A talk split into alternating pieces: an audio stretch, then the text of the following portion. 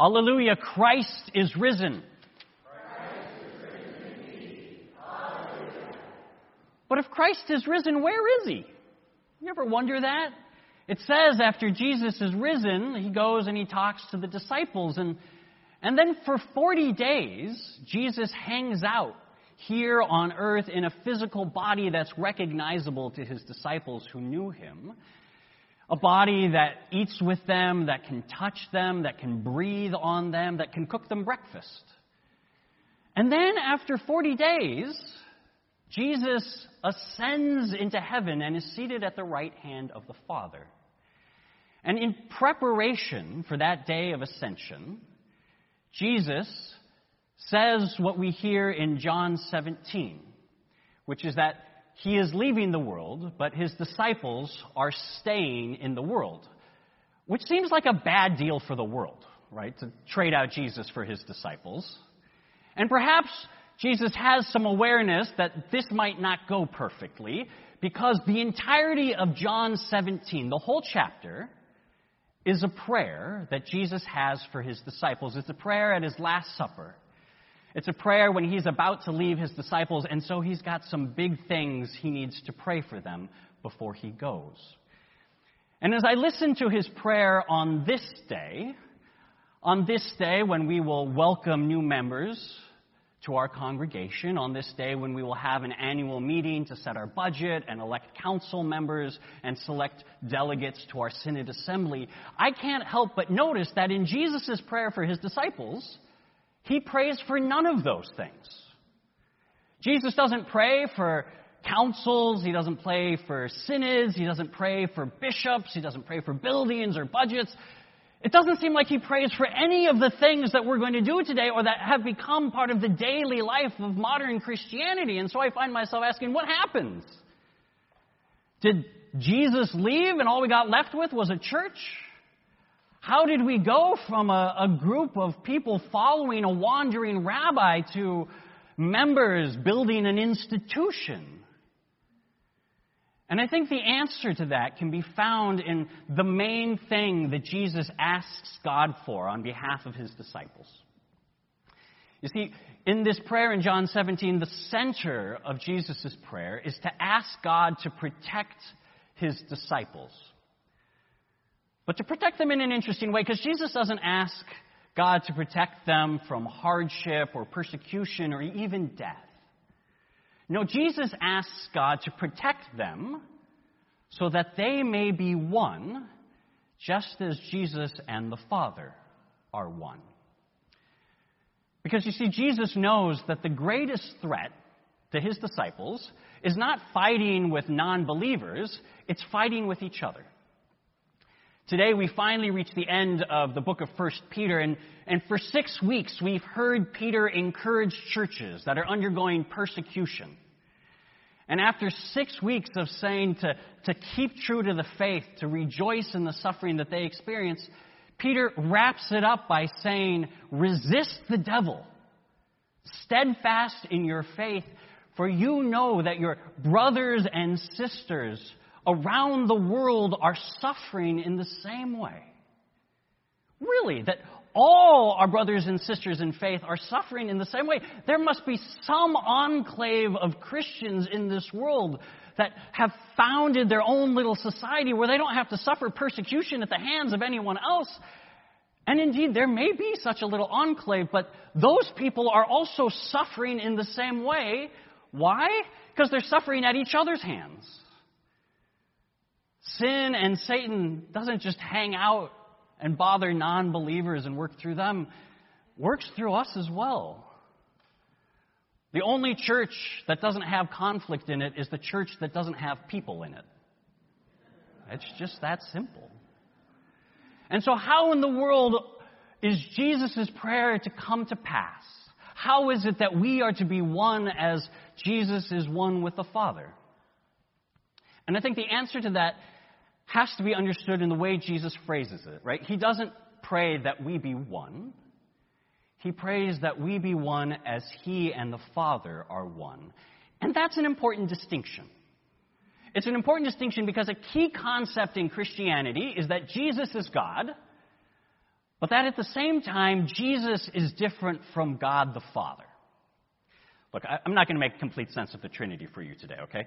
But, but the point is this that even though God the Father, God the Son, and God the Holy Spirit are one God with one being, they are at the same time three different persons which means they have three different personalities. They have three different perspectives on the world, on life. And so when Jesus prays to God the Father, Jesus isn't just, isn't just talking to himself, right? This is, this is a moment we see Jesus praying. It is God talking to God who has a different perspective, who has a different personality, a different way of understanding the world. And because of that, Jesus actually has different preferences from God the Father. We see this in the Garden of Gethsemane when Jesus says, Hey, you know, God, I'd really rather not be crucified. Yeah. If this cup can pass, that would sure be great. Jesus has that opinion, that preference, because it's going to be him who's nailed to the cross. Yeah. And so we see what it means to be one with each other as Jesus is one with the Father, it means acknowledging that we have differences. It means acknowledging that we are different persons, different people, and that because of that, we will have different opinions. We will have different preferences because we have different perspectives. But at the same time, Jesus is one with the Father. And in his prayer, he lays out three ways that he is one with the Father. The first way is that he says, I have glorified you on earth by finishing the work that you gave me to do. What if we, as Christians, as followers of Jesus, tried to live our lives in that same way? What if we tried to help each other finish each other's work that God has given us to do? Because maybe some of us, in our differences, feel called to do the work that Jesus did feeding the hungry. And maybe some of us feel called to do the work Jesus did healing the sick. And maybe some of us feel called to do the work that Jesus did, proclaiming God's word. And so we go out as individuals to do this work. And as we feed people, we realize, you know, it's really hard to cook a meal for hundreds of hungry people all by myself. Or maybe when we go to heal the sick, we go, you know what? This person's illness is beyond my expertise. It would be really helpful to have someone with a different set of expertise to heal this person. Or maybe when we're ready to preach God's word, we say, you know, it would be really helpful if we had a space in which to preach God's word. But I'm so focused on preparing the, the lesson that I don't have time to make sure the space is ready. And maybe we could form working groups of people to help each other finish each other's work. Yeah? And maybe we could come up with a name for those groups. Maybe we could call them teams. Or maybe we could call them committees. Or, or maybe if we wanted to get fancy and biblical, we could say, well, you know, we're really all on the way of Christ together. And, and there's a Greek word that means on the way together, and it's synod. So maybe we could just call those groups of people synods. The second way Jesus says in this prayer that he is one with the Father is he says,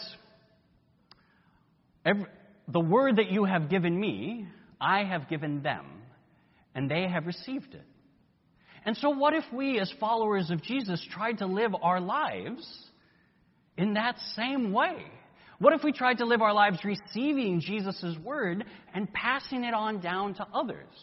Well, maybe we'd think to ourselves, we want to make sure we get Jesus' word right.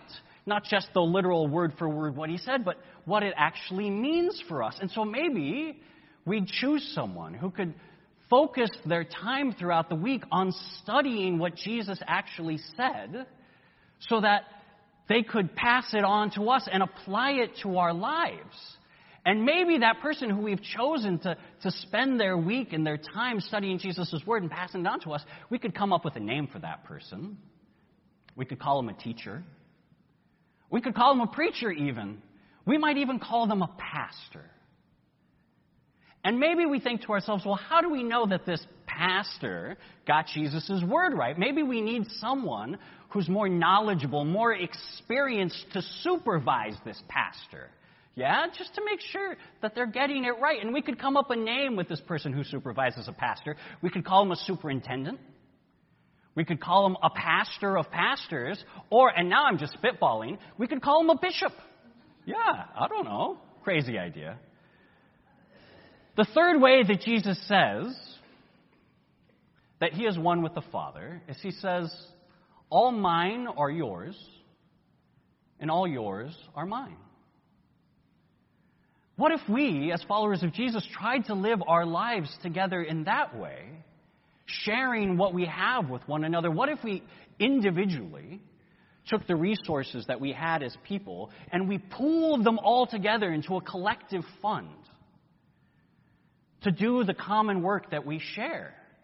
And and we would probably, you know, have differences of opinion and perspectives, right, on how we should spend that money. So maybe every now and then we could get together and have a conversation about how to spend that money. Uh, have a meeting. We could say maybe once a year. We could call it, I don't know, an annual meeting. Yeah? And, and then having decided at that annual meeting how we spend the things that we share together, how we use our common resources, we'd probably want to make sure that someone actually made sure we used those resources in the way we agreed upon. And so we could probably select some folks to administer those resources, to oversee them. And, and we could come up with a name for that group of people too, right? We could call them a board. We could call them trustees. And I'm just brainstorming here. We could call them a council. I want to be clear. Right? There is nothing mystical about our budget or our building. Our church constitution was not handed down on Mount Sinai. Jesus didn't call us to create councils and committees. Jesus calls us to love God and to love our neighbor. And as he says in this prayer today, he calls us to do his work of revealing God to the world. So that in knowing the true God and in knowing Jesus Christ, every person in this world might have eternal life. But he calls us to do this work as one, just as he is as one with the Father. And as anyone who's been married can tell you, it is hard work being one with another person. It's hard work for two people to be one, right? It's, it takes constant communication. It takes constant negotiation and compromise and, and setting up structures so you don't have to reinvent the wheel of your relationship every single day. It takes commitment and work. It takes all that to be one with two people. Imagine how much work it takes to be one with 2.6 billion Christians in this world. Jesus, in this prayer, says that he has glorified the Father by finishing the work that God sent him to do. There is one place in John's Gospel where Jesus says, It is finished. And that is when he dies on the cross. You see, Jesus and God, they may have different perspectives. They may have different preferences about how to live out their mission.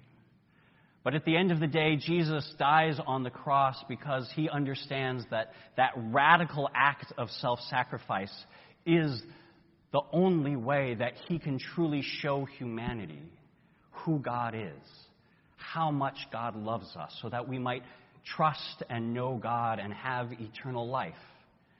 And it may not be Jesus' favorite way to reveal God's love to this world.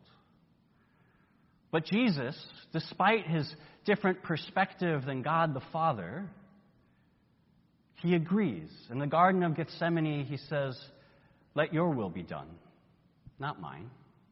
He says this because being one doesn't mean always letting the other person have their way. Being one means bringing together our different persons, our different perspectives, our different experiences to our common purpose. Jesus sees the purpose he has from the Father's perspective. And because of that, he is willing to let the purpose they share be bigger than his personal preference. And so he goes to the cross for us. This is what we are called to, siblings in Christ. Our church, our constitution, our council, our building, they were all made by humans. But they can still be sacred. They can be sacred if we use them the way that Christ calls us to use them. They can be sacred if we use them to help each other finish God's work, if we use them to pass down Christ's word, if we use them to share our lives in common. Our committees, our councils, they can be sacred.